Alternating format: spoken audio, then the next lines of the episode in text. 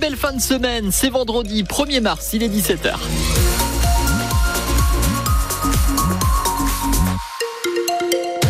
C'est en cours euh, encore en ce moment. Si vous êtes dans le secteur de Zimin, sur l'autoroute A quatre entre Boulay et Saint-Avold, on a un poids lourd qui est dans le ravin, qui a perdu un peu de chargement sur la route. Si vous êtes sur l'autoroute A quatre euh, en cette fin de journée, vous nous appelez zéro trois quatre-vingt-sept cinquante-deux treize treize. Il y a aussi des perturbations euh, au nord de la Moselle sur la trente et un. Les précisions juste après votre journal de dix-sept heures présenté par Marie Roussel. Bonsoir. Le travail au cœur du déplacement de Gabriel Attal, le Premier ministre en déplacement dans les Vosges. Il confirme l'extension de l'expérimentation sur la réforme du R S A qui conditionne le versement de l'allocation à une activité de quinze à vingt heures par semaine. Gabriel Attal. L'expérimentation dans les Vosges, elle a commencé à Épinal. Nous avons entendu tout à l'heure des témoignages de ceux qui cherchaient un emploi, de ceux qui les accompagnaient. Tous m'ont parlé des bénéfices de ce système, des quinze heures d'activité en contrepartie du R S A. Dans ce département des Vosges, l'expérimentation va continuer et va s'étendre.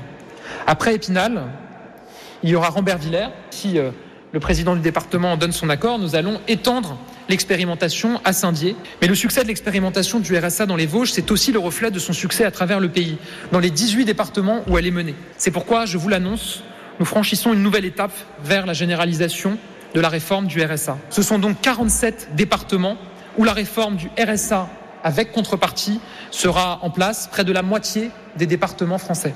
Le travail paye mieux et toujours plus que l'inactivité, a dit aussi le chef du gouvernement qui veut durcir encore les droits à l'assurance chômage. Gabriel Attal a terminé son déplacement à Saint-Dié où il a déposé une gerbe sur la tombe de Jules Ferry.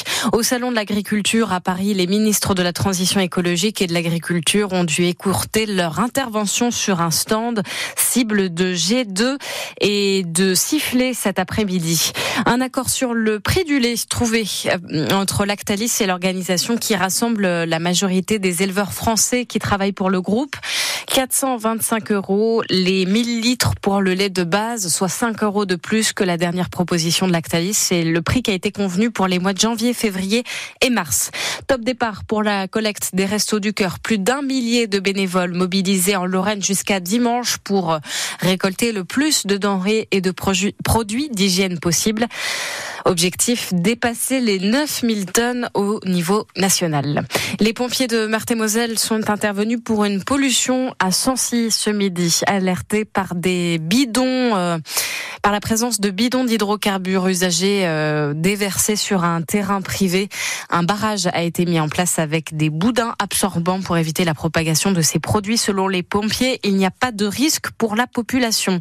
Le derby lorrain en quart de finale de la Coupe Gambardella se jouera finalement à Picot, initialement prévu en forêt de Haye. Les joueurs, euh, les jeunes joueurs du F C Metz viendront finalement défier la S N C-Lorraine à Tomblaine. Ce sera le trente et un mars prochain à quinze heures. dix-sept heures zéro trois sur France Bleu Lorraine.